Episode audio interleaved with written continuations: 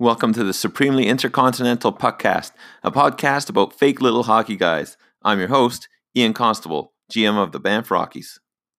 Nerd!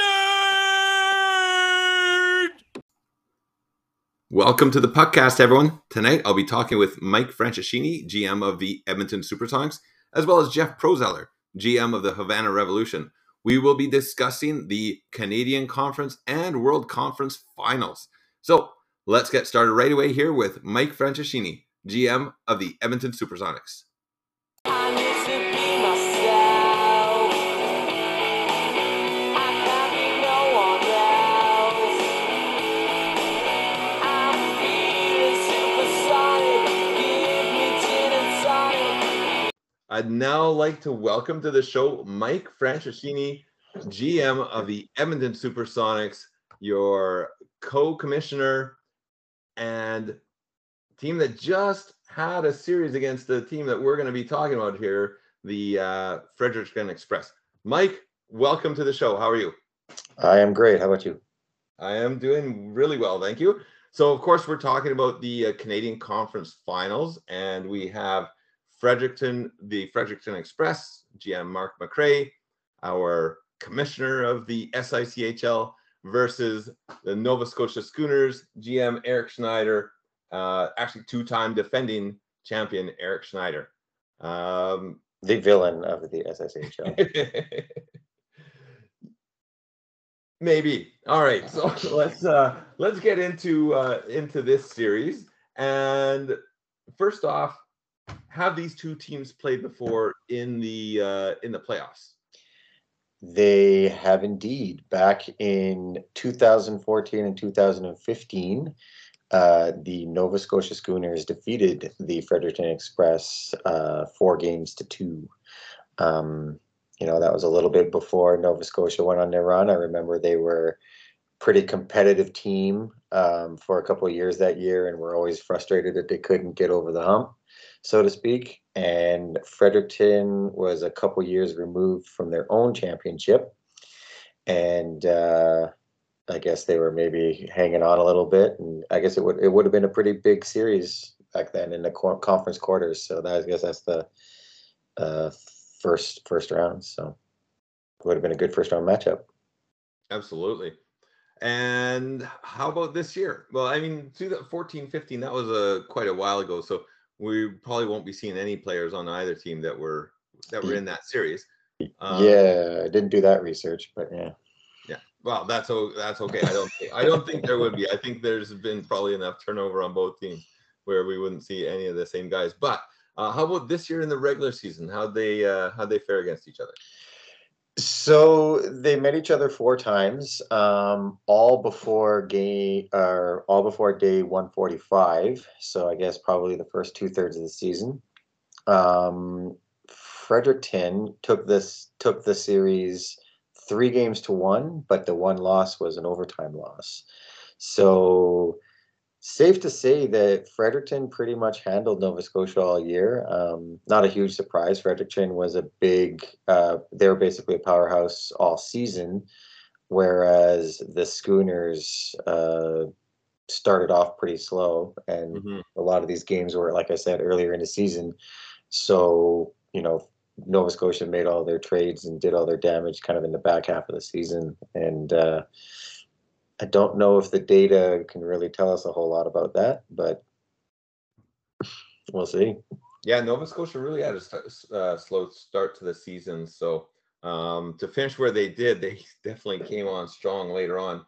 All right, I'm going to take a look at the injuries on both teams. And right off the bat here, Fredericton is in a little bit of trouble on defense as their top 2 defensemen are out for this series, and even if they move on to the finals, their second best defenseman will be gone even for that as well. So Dougie Hamilton out for this series for sure. Their number 1 defenseman. Great offensive numbers. His defensive rating for a top D-man isn't the best. It's okay, just below average. Or below average for a top guy, but boy, he has really good offensive stats. Connor Murphy is an absolute shutdown defenseman. That pairing, that's going to hurt. I was just going to say, I think it's the pairing that he's missing, right? Like it's not so much, one or the other. Yeah. I think it's the fact that both are gone that is scary for him. I mean, not like I did anything with it, considering I just got swept by him, but yeah, that's going to hurt against a team like the Schooners, I think. Absolutely. Now, the Schooners actually have some injuries on their side as well. So I'm looking here, and that Thomas Hurdle will be definitely out for the first two games. If he's really, like, if Nova Scotia is really hurting after two games, if they're down 2-0, they may play him in Game 3. But that would be, I think they need to be in a bit of trouble to play him, because you'd hate to play somebody and then when they're not at 100% and then getting injured and out again for the rest of the series. Tuukka Rask, their top goalie, if you want to say that. Which top goalie? They have a couple. Yeah. But Tuukka Rask could be back in 4 games. But he's out definitely for the first 3, I would say. Jack Campbell. Yeah, Jack Campbell's out for the series. On defense, this one will hurt. Shea Weber's out for the rest of the playoffs. Mm-hmm. And I think Leonard can play if he wants to play him right now. But that's okay, because he's still got his James Reimer mm-hmm. ready to go, who is pretty much just at the same level of all those other goalies that we just talked about here. So his injuries may not hurt him too badly there. Weber, of course, but the other injuries, not as bad as you might hear somebody saying for injuries for a certain team that is absolutely stacked everywhere else as well. So but definitely those injuries on the back end are definitely going to hurt Freddie. That's really tough to recover from. Yes, it is. Yeah, he's mostly a goal scoring by committee team, but we'll get to why none of that might matter. So in a little bit, I think. So yeah. Okay, so just looking at past, both these teams have won championships. And we know that Nova Scotia has actually won the last 2. Yes. But Fredericton has won as well. Yes, they did. They won back in 2013 in the asterisk season. So I think this year, Mark is somewhat motivated to win his first legit championship. Okay. All right. I know he loves it when everybody reminds him of that, but right.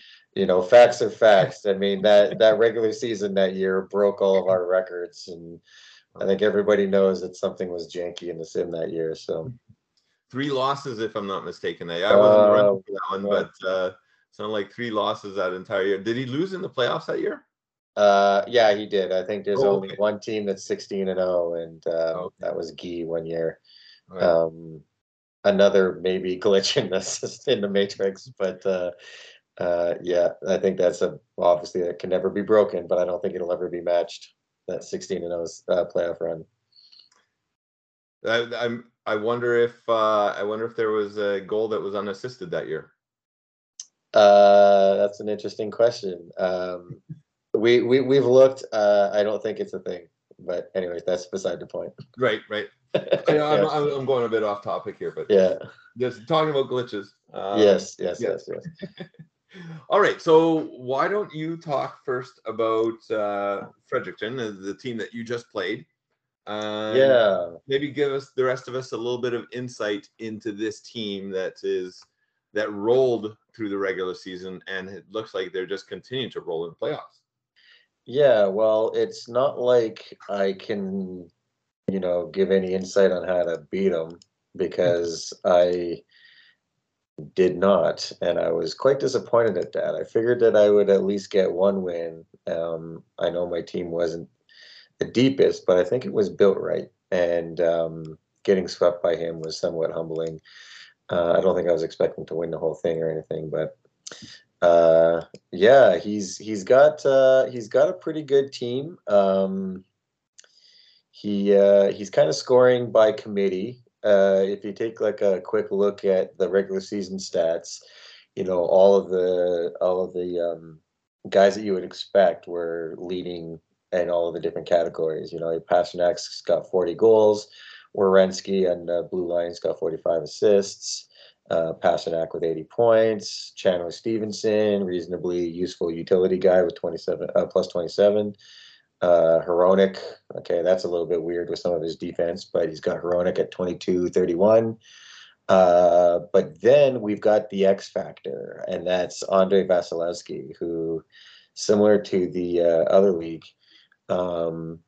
he's just kind of doing it all on his own. And, you know, he doesn't have to, in the playoffs here, all of those usual suspects actually kind of drop off the list. You've got Chandler Stevenson is all of a sudden your most offensive player with 6 goals and 12 assists. Jared Spurgeon, or 6 goals and 12 points. Jared Spurgeon with 7 assists. Derek Forbort. I mean, I guess if you don't have your top pairing defense, it's going to be somebody else who's going to get the odd pluses there. Spurgeon taking all of those minutes, and Andre Vasilevsky basically holding down the fort and getting all the wins. And it's you know, I always get nervous when you rely that much on goaltending, but I also have a hard time seeing how an 83 rated goaltender is going to lose you that many games, even if you can get through one or two, like Bryce managed to in the first round. They're going to be a hard team to beat in 7 games, and you know, as deep as Nova Scotia is, basically at every position, they still got to get through Vasilevsky, and I don't know, man. Yeah, I agree with that 100%. And I'm looking here, and the Vasilevsky's stats across the board, or his ratings across the board, are just incredible. But man, it's a huge drop off after Vasilevsky in net. Oh, like if he gets hurt or something? Like be ashamed if something happened to him? Is that what you're getting at? If he gets tired or something, right. I think you've got to play him. If he get, I don't know. Like I was just saying in the other, talking about the world final, and you know, maybe if he should be resting this guy. He's got a decent backup. Well, you know, you don't want to play a tired guy and risk losing him. I think he's got to play. I don't know myself. If I was doing it, I think I might even be playing him if he was tired, just because I would not have the confidence in the backup, is what I'm saying. But I mean, everybody plays their players differently. Some people play a guy at 96 health, and other people won't play them if they're at 99, right? So who knows? And I'm the last one that should be telling anyone how to do it, because I was out in the first round, of course. But it's a big drop off to number 2 at goal. But that first goalie is amazing. Vasilevsky is. Yeah. I think playing tired is a little bit less of a thing in the playoffs than it is in the regular season. You know, I think that some of the injuries, like you might get pulled from a game or whatever as an injury at like 96% or whatever, if you're tired, but you're generally ready to go. That's just kind of like the situation that happens in the other league as well. Mm-hmm. Like guys just kind of get a little bit fatigued. They get pulled from a game. And then, or, you know, whatever, they pull themselves from the game because they get injured. And then I think that by the time you get back into it, they're kind of good to go for the next game. I had those situations back with my goalie, Allmark. He was injured basically all year. He kind of put it together right at the end for getting me into the playoffs. And then I just rode him in the playoffs, and it worked out pretty good.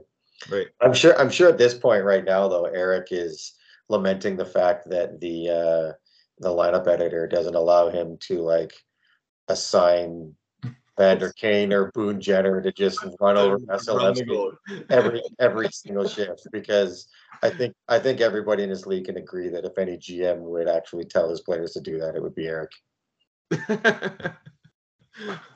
Well, fair enough.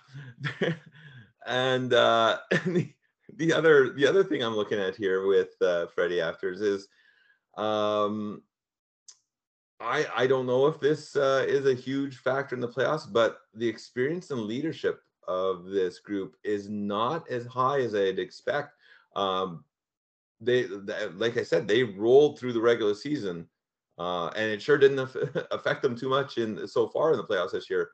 But there's not a ton of experience and leadership on this team. And that's Wheeler. After Mike that, Wheeler, it's not. Kilorn's not bad. Right. Pasternak actually seems reasonably low, considering his real life counterpart. Eric Hall of Famer is so-so, Zuccarello. But yeah, and then like all of their experience on defense. I guess Spurgeon's got some, but the rest of it is all in Hamilton and Murphy, who aren't playing. Yeah. The rest of it's injured, yeah. So, and then in goal is not top. I mean, it's okay. It's not in the 50s, but it's not what you'd hope for your number one guy.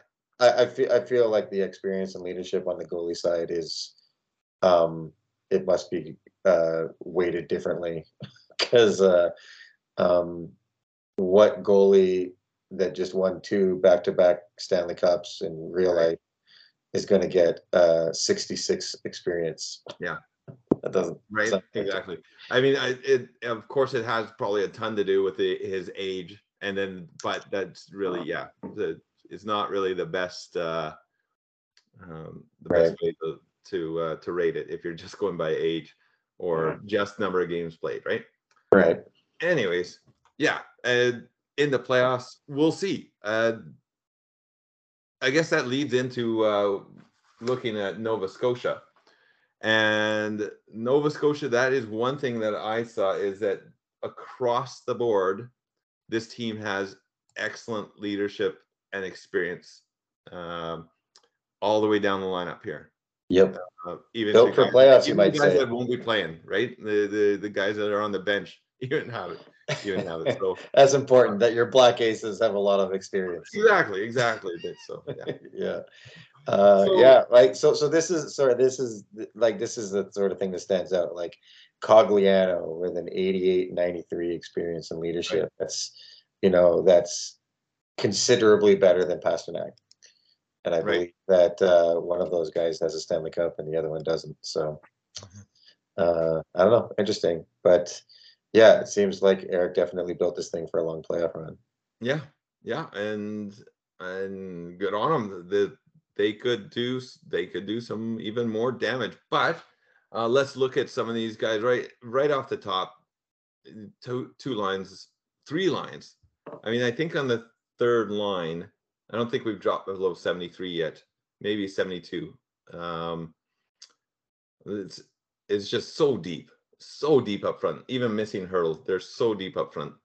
And then you go to the back end, and again, you lose Shea Weber, you still have, Nathan Beaulieu is a good rated, like for a 68, he's got good numbers. I'm fine putting in a guy with 80 defense and, average numbers and passing and scoring, because all he's going to be there to do is just play on a I don't know if he even makes his penalty kill, but just deep again. But in goal, what Eric's missing is that elite guy this year. He's got a lot that are good, but nothing great and nothing elite. Right. So that's what's that's what could hold Eric back in this one. Because when you look at the defense and I look at it compared to Freddie, the defense isn't that far off. I don't think there's much of a difference between the two teams on defense.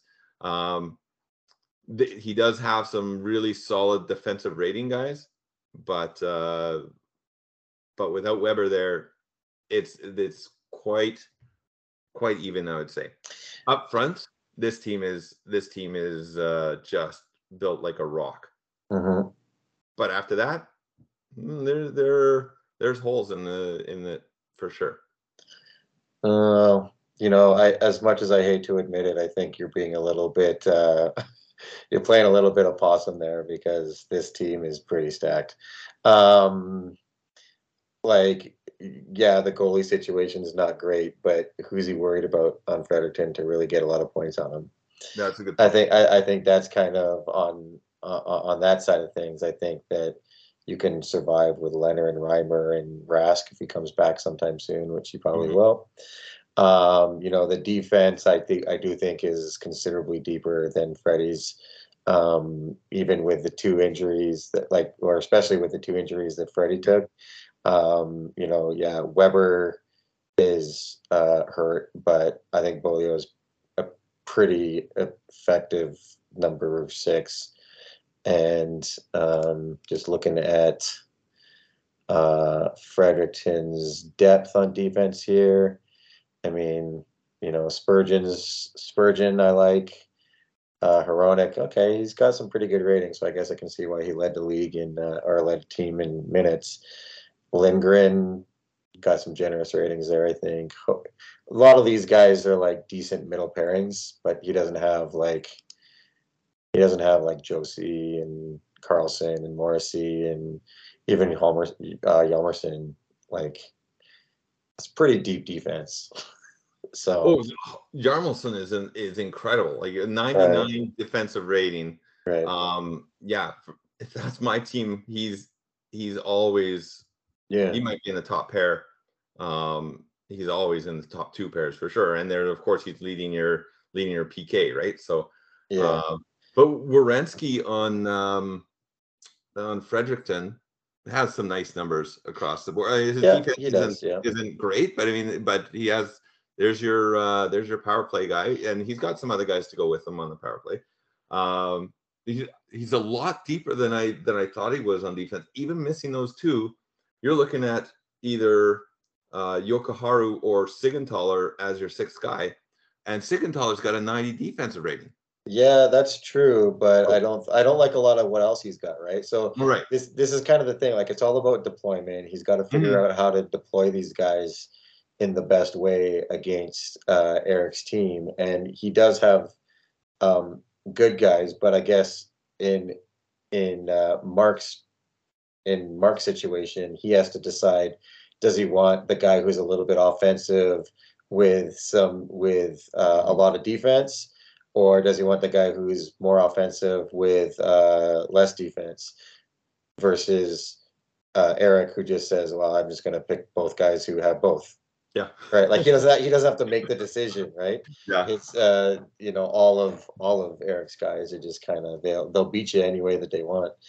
And I think that's kind of unfortunate for Eric or for Mark, because I mean, his top two defensive ratings on defense are his 6 and 7, right? Really, but I mean, personally, I'm putting one of them in ahead of Yokoharu, so they're both in for me. But that's tough, because I mean, Jared Spurgeon's right up there with him. He's pretty close with him, and of course he's going to be your number 1 guy the way through, but who do you play with him? Do you try to stop that juggernaut in the offensive in Nova Scotia, or are you trying to punch back a little bit too? Right.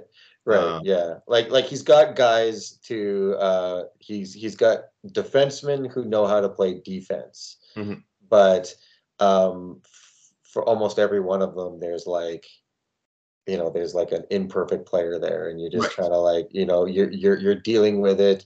It's like a defense full of Cody CCs, right? To be like in Edmonton, right? Like, the guy's good and like he does his job, but is he your number 1? No, he isn't. Yeah, he just does enough to be decent, and I think that pretty much sums up a lot of Mark's defensemen. I mean, obviously Werenski in real life. I think, is better than he seems. But on Eric's side, he's got a lot of guys who just kind of sim well, and it's just too much.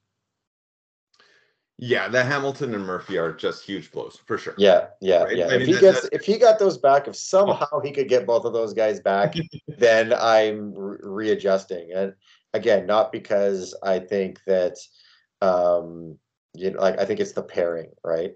Because even if he just got Hamilton back, you're still kind of like, he's my number one defenseman, but he doesn't quite have the ratings where you want them. Yeah. And then, but Murphy for sure, it's like, yeah, that's a guy who would definitely help against that Nova Scotia offense. And right. Yeah. But okay. So up front, I think we're agreed that Nova Scotia though, definitely has the advantage. Yes. And that's not to say that Fredericton is not a good and deep team up front. That's just to say that Nova Scotia is stupid up front. Yes. Okay. Yeah, we're agreed there. Yep. That is a bounty of riches that no team ever have up front. Okay, but then we go to the back end, and it's a clear win for Fredericton in goal. Well, I was going to say, how far back end are you talking? Yeah, defense back end. I'm still giving it to Nova Scotia. Go all the way back to defense. Yes, it is absolutely a clear win for Fredericton there, assuming that nobody gets hurt, and assuming that Eric has not figured out a way to run the goalie. I think that it's definitely a win for them, but he's definitely going to make his. Earn his paycheck. Like if he gets through to the finals, I think we've already got the curry wrapped up. Yeah. So. Yeah. No, but what else I noticed, and I was looking over the last series of what Nova Scotia played, and I mean they were in tight with Acadia. What a great series that was. That one could have gone either way, all the way to the end. And Eric is not afraid to throw those lines any which way. Now it's pretty easy to do that when your third liners are all 73s. It's easy to put them up and down the lineup where you want to. But right, no worries at all from Nova Scotia on totally blending those lines. Yeah, it's a good thing to have. Like you've got options. Sometimes you don't know where the chemistry is, and if you can just keep changing it and find that new chemistry, that's good to have those options. But I don't think Freddie necessarily has those. So yeah, but I mean, he even moved Nathan Beaulieu up into the second pairing, which I was very surprised at because that is not a move I would have made myself. But again, I'm not in the conference finals here. I lost in five. I won one game against this Nova Scotia team, and that's exactly where I thought I was going to be sitting actually afterwards. I thought I might get to game six, but this team's just too strong for me. Yeah, but there's always hope. There's a hope glimmer in the force, and we're hoping that somebody will take an asterisk away from their name. And move on forward here. Yep. All right. So that gets us through the Canadian Conference Finals, except for a prediction. What do you have for this series? What are you thinking? I think I'm gonna have to go with my heart, not so much my brain, because. No secret that I'm not necessarily the president of the Nova Scotia Schooners fan club. I think I definitely want to see Mark win and at least get to the finals. He's actually not my favorite guy to win in the finals, by the way. We can get to that next round, but I think I would like to see Mark get to the finals and just knock Eric, smack that smirk off his face, basically. So I'll go Fredericton. I'm going to have to go 7. Yeah.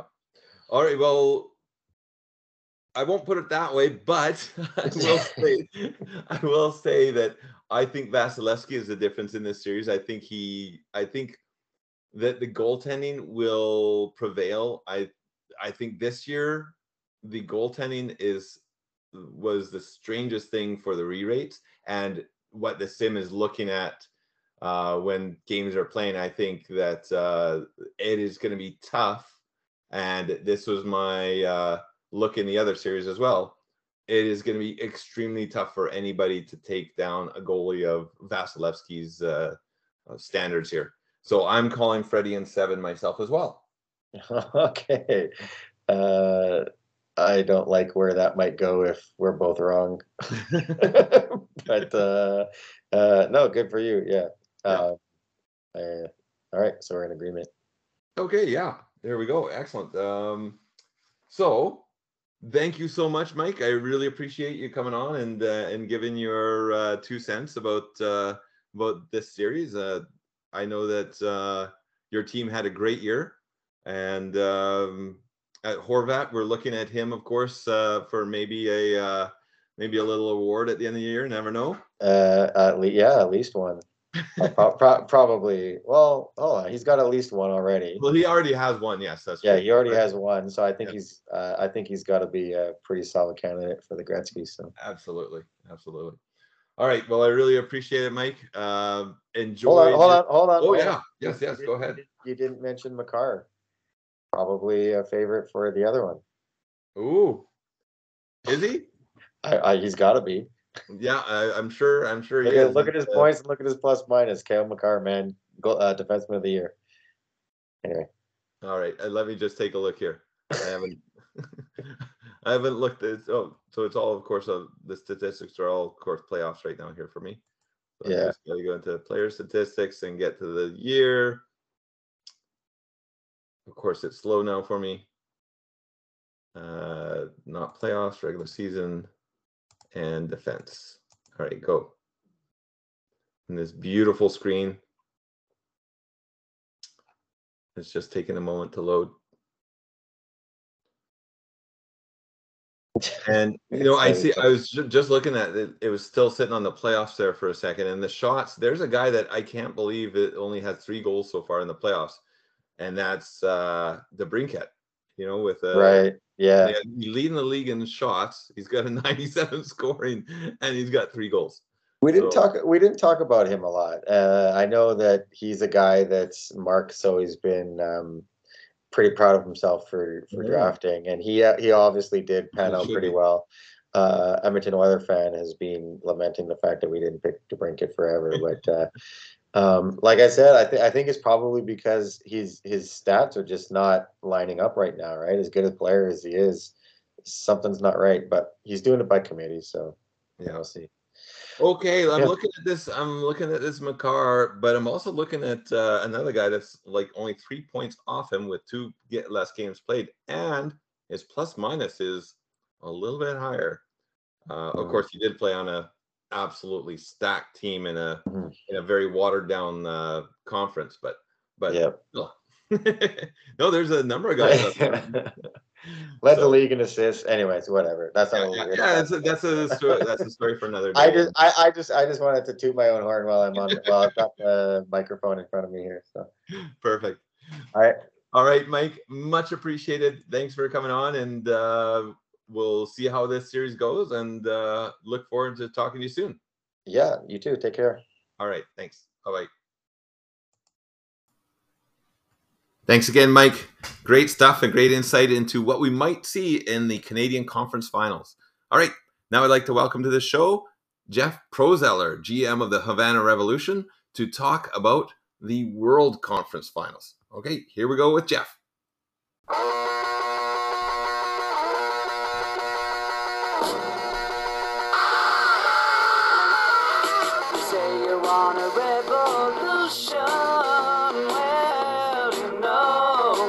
All right. I'd now like to welcome to the show Jeff Prozeller, GM of the Havana Revolution. And Jeff, I was really sorry to see your team bow out in that last round. You have an incredible team, and I just look at what is going to be next year with your three top players that I'm looking at there, and four, and look at Lindholm as well. But McDavid, Draisaitl, Huberdeau, the absolute envy of the entire league. Sorry about that, but welcome to the show. Well, thanks, Ian. You know, wish we were talking about my team still, but you know, as they say in Happy Gilmore, better luck next year. So with that, we'll move on and look at, I guess, the World Conference matchup for this year for the finals. Absolutely. Thanks so much for coming on and talking about this World Finals. You have a distinct insight into the Chicago Tigers for sure, as having just played them. So let's just get started by talking about their past meetings. Have they met in the playoffs before? No, they have not. I wish I had done a little bit of digging to find out if Scheidel and Sean had met with different teams, but right. As far as the Chicago Tigers and Spartans go, no playoff history there.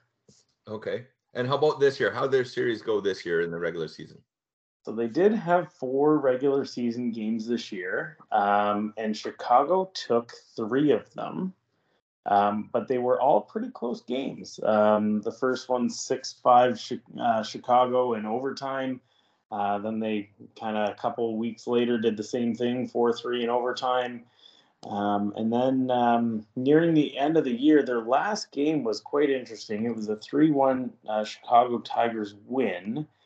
But it got really feisty at the end of the game. There was a huge fight in the third period with 6 or 7 different fights going on the ice at the same time. So could be an interesting feisty series to watch.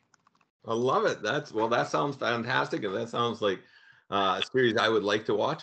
That leads right into a good conference finals for the World Conference. And I wonder if there were any injuries come out of that brawl, brouhaha. But I'll let you know what the injuries are for both teams going into this series. And there's not much. Both teams are relatively healthy going in. In St. Louis, they're missing Zaitsev, definitely for the first 3 games, I would say. He might be able to play that third game if the St. Louis really needs him. But he'll definitely be back by game 4. And Marc Andre Fleury, whether they play him in game 1 or not, I'm not sure. He's a little bit tired there, but he will definitely be back by game 2, even if they don't start him in game 1. On the other side, Chicago is missing their backup Georgiev, and he is out definitely till game 3 at least, and they may keep him out till game 4. He is their backup, so if Hill still stays healthy, then might as well just keep riding Hill. But Chicago only with the 1 injury, and it's their backup, so, and it's not for long. So both teams really healthy going in, actually. Yeah, it's kind of interesting, actually. You say that Georgiev is their backup, but actually, if you look at the numbers, he played much better for the Tigers than Hill did, and that may be because he mostly played against the much weaker London Monarchs than the much better, highly skilled Havana Revolution. And so, you know, Hill's numbers could just be a little bit reflective of the fact that I shelled him quite good. Although he did the same back. But it'd be interesting to see who he starts once both goalies are healthy. Okay. Yeah, that is interesting, actually. So we shall see who Chicago goes with. Now, you're going to give us the ins and outs of this Chicago team, and this team actually quite, like, it surprises me every time I look at it. I'm like, wow, this is a pretty good team. And obviously they have to be a really good team to take out the Revolution. So why don't you let us know all about Chicago? Yeah, so Chicago is one of those teams that they definitely have a good couple skilled players, and they're finding ways to win. They're almost like, like the scrappy Sens or Montreal last year in the other league, where they're just finding ways to get the small things done in the playoffs that you just need to get. And, they've got some lines that are working very well. Their first two lines, between Logan Couture and Kevin Faya, that's working very well. The second line with Wenberg and TJ Oshie is also doing damage. They're all kind of in the good plus minus area, putting up nice points, getting the shots on net, and obviously well balanced lines. So that's really working well for them. And whatever St. Louis is going to do to try and shut those lines down is really going to be the key to victory for them, I think. I was not able to figure out how to get either one of those lines to just stop. But what I was able to do, and the weak point of Chicago, is their third line. Their third line, I'm just trying to look here. I think their third line is Teddy Bluger, Josh Norris, and Zach Aston Reese. And collectively, I think they're minus 20 something. So there's definitely room there to expose that line. My team was able to do that to some degree, but St. Louis is going to have to continue to pound away on that third line and maybe even the fourth line a little to take advantage. The last kind of piece I noted as a weakness would be, it's weird, it's a strength and a weakness. Their starting goaltender, as I mentioned, Aiden Hill, or at least that's their top-rated goaltender, has not put up nice numbers. A GAA of 4.94, save percentage under 875. So it's not happy there. But if they do get Griegov back, he's at a GAA of 197, save percentage of 945. So, that could change things when he comes back in Game 3. I'll also say that the Tigers were even able to start Brian Elliott, which I think is like a 60-something overall goalie, in one game against me. And even he put up decent numbers, a 1.54 GAA and a 968 save percentage. So the goaltending's a little iffy in Chicago. A lot stronger in St. Louis, but that, if it can continue to stand on its head at the lower end, it could work out, but, could be an issue as well. Yeah, those two goalies, Georgiev and Elliott, both in the 60s. Georgiev's a 65 and Elliott's a 61. Like, he's close to being in the 50s. But he has a bit of experience in leadership as well, right, Elliott? And that's what I'd expect in the playoffs to really come forward, is experience in leadership. But then I look throughout the rest of this lineup, and it's not chock full of it, especially for that third line that you were talking about, right? I mean, that's where, like, looking at the other three teams that are left, their third and fourth lines are just full of experience and leadership. And that's usually what you look at in the playoffs. What I've seen so far in the playoffs in my experience here. Not the case, but, that's the one that you said got exposed. So if St. Louis can get to them a bit more, then that they could do a lot of damage then too, right? Again, we'll see. Okay. All right. Well, I'm going to take a look at St. Louis here and how they stack up, and they're really, really strong down the middle. You look at their top two centers, you got Kopitar and Scheifele, and wow, what a Mark Scheifele sitting there as your number two center. That's pretty fantastic. And I noticed that Sean changes it up a bit, and I was looking, I'm like, oh, okay, I might have McCann here on the top line. And I think McCann is on his last game. He had McCann down on the third line, and just going for just a little bit more pure offense up top.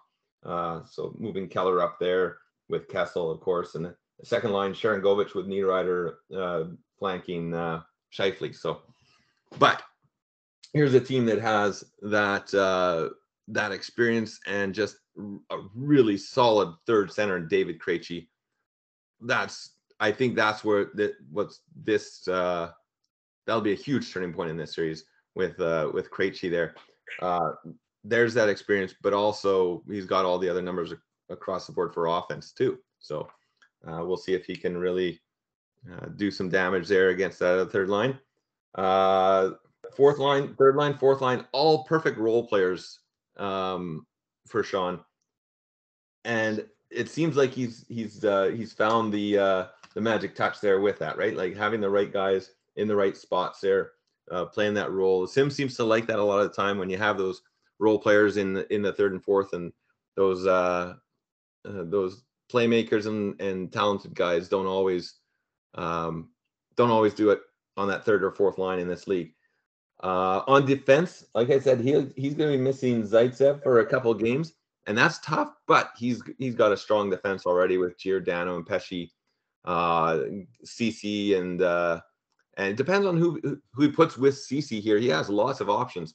I think he normally goes with Shattenkirk, the more offense on the third pairing, and goes with CC and maybe Irwin on that second pairing, getting a strong defensive pair with that. And then in goal, this is what I think wins the entire series right here, is Marc Andre Fleury.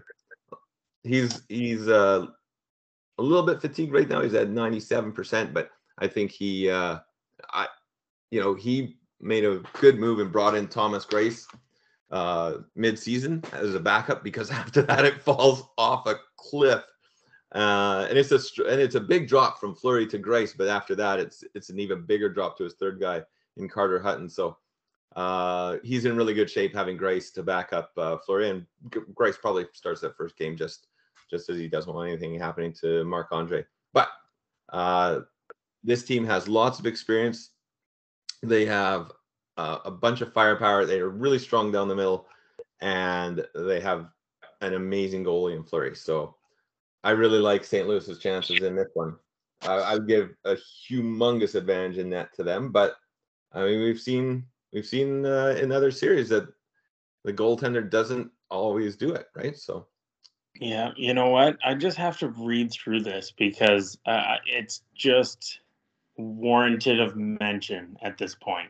Okay. So this year, in the month of February alone, the Spartans picked up Jared McCann,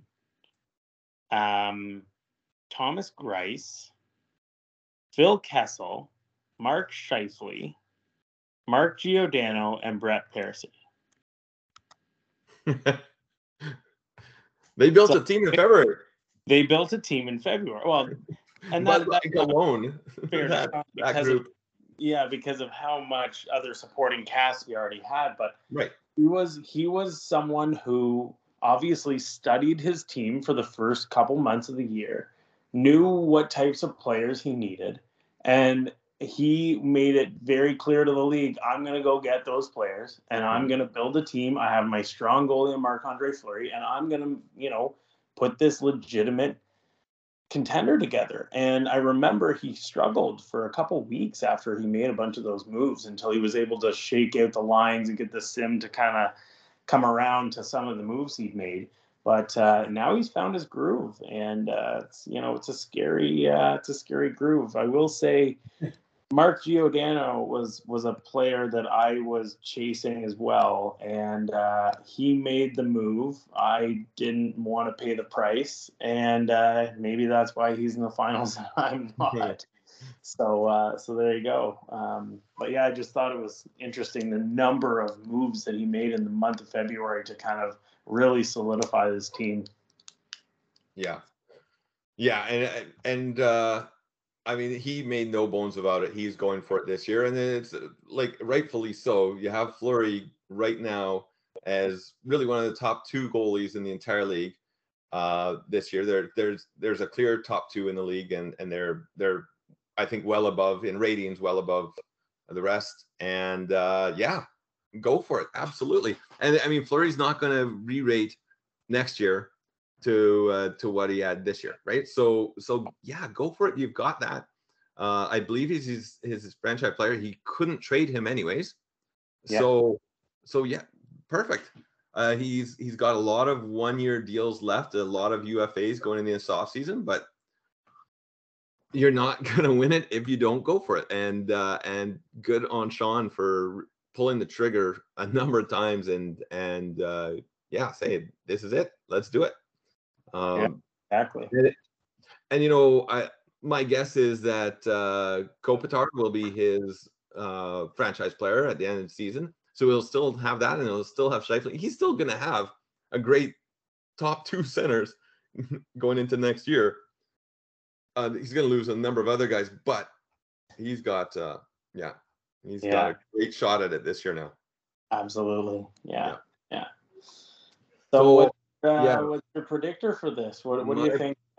Who has the advantage in forward here? In forward, I go with St. Louis. Those top two centers just do it right there, in my opinion. He's also got that role player third and fourth line, and he has the experience up front as well. Experience and leadership in the playoffs. They're supposed to be a big deal, right? So he's got that too up front. How about yourself?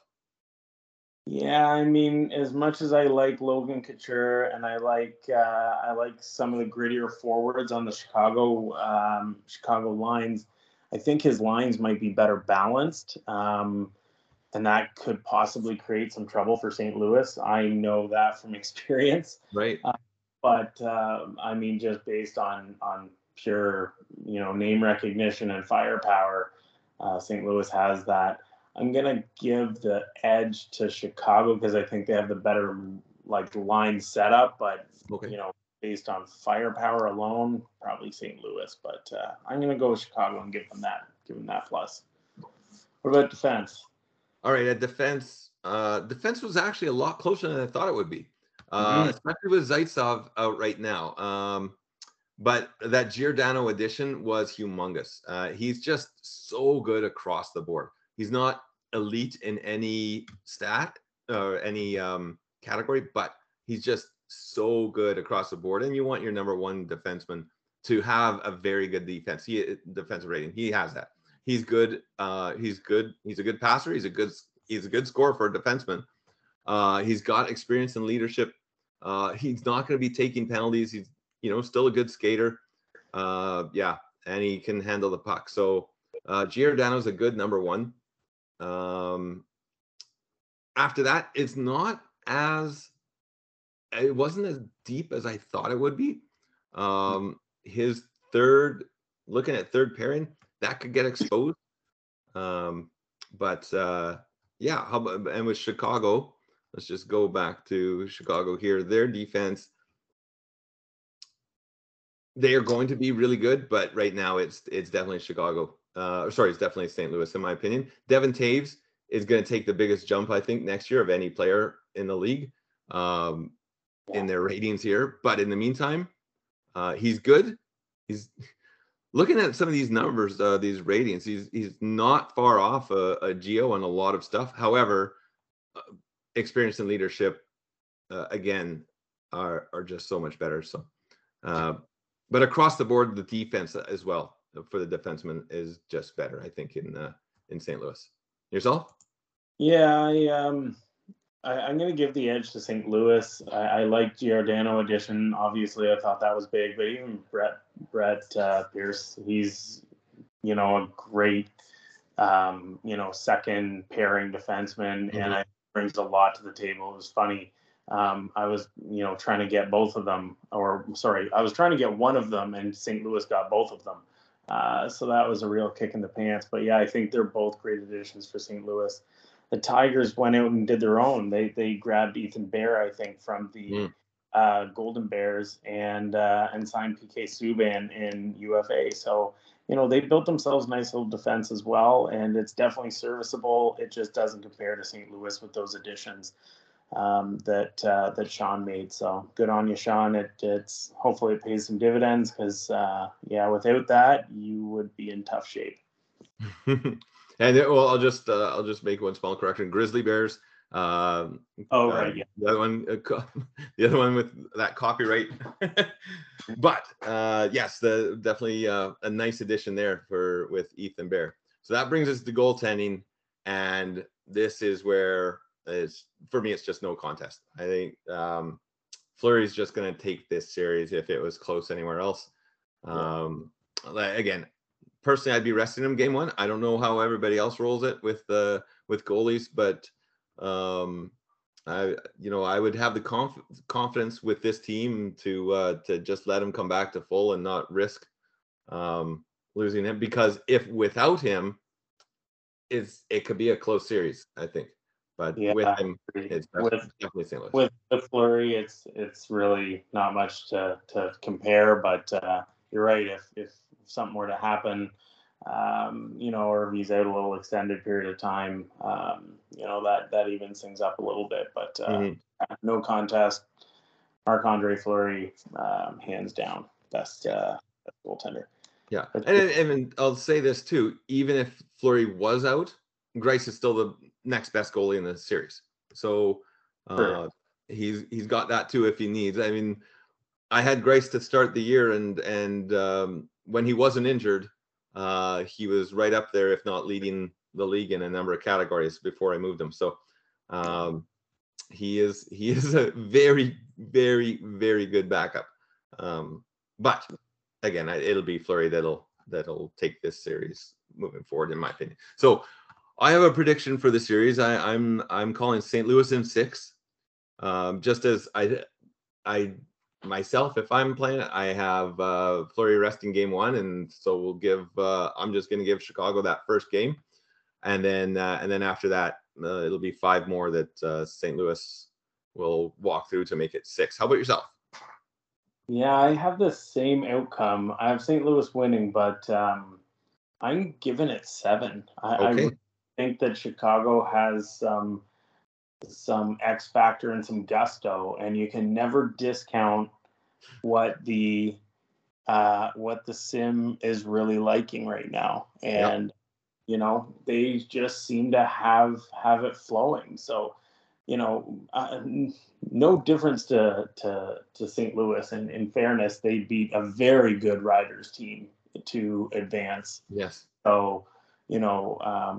I think that should go definitely mentioned that to beat that team and to even be in the conference finals was a massive victory, because Sylvain put together an unbelievable squad, and the Riders were my biggest fear. I did not want to play them at any point in time. So Sean beating them is already a victory. But I do think you have one more to go, and you'll make it off to the finals. But I think it'll take you seven. Chicago's got a little bit of grit in there that could make things interesting.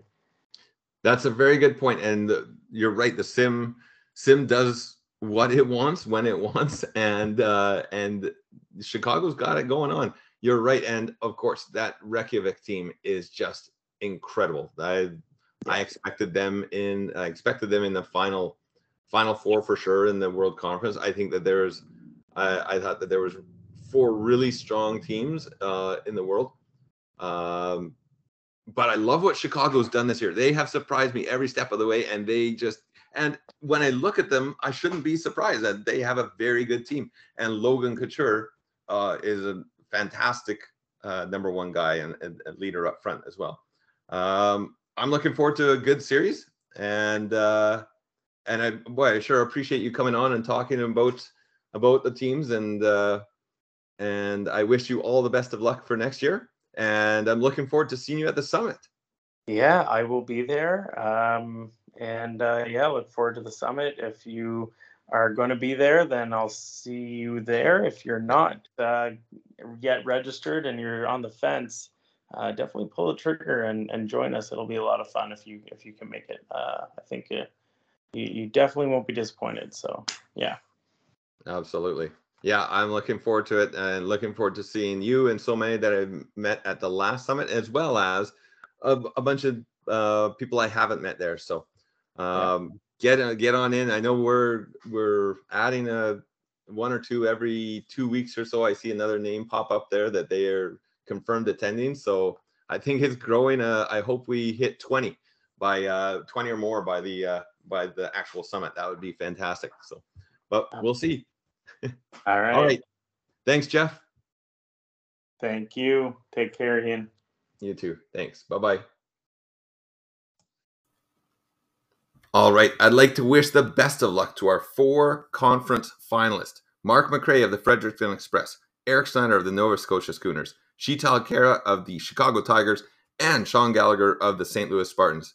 I'd also like to thank again Mike Franceschini of the Edmonton Supersonics and Jeff Prozeller of the Havana Revolution for coming on and talking all things conference finals. If you have any ideas for the podcast, or if you'd like to be a guest on the podcast, just DM me at SICHL Rockies on Twitter, and I'll talk to you soon.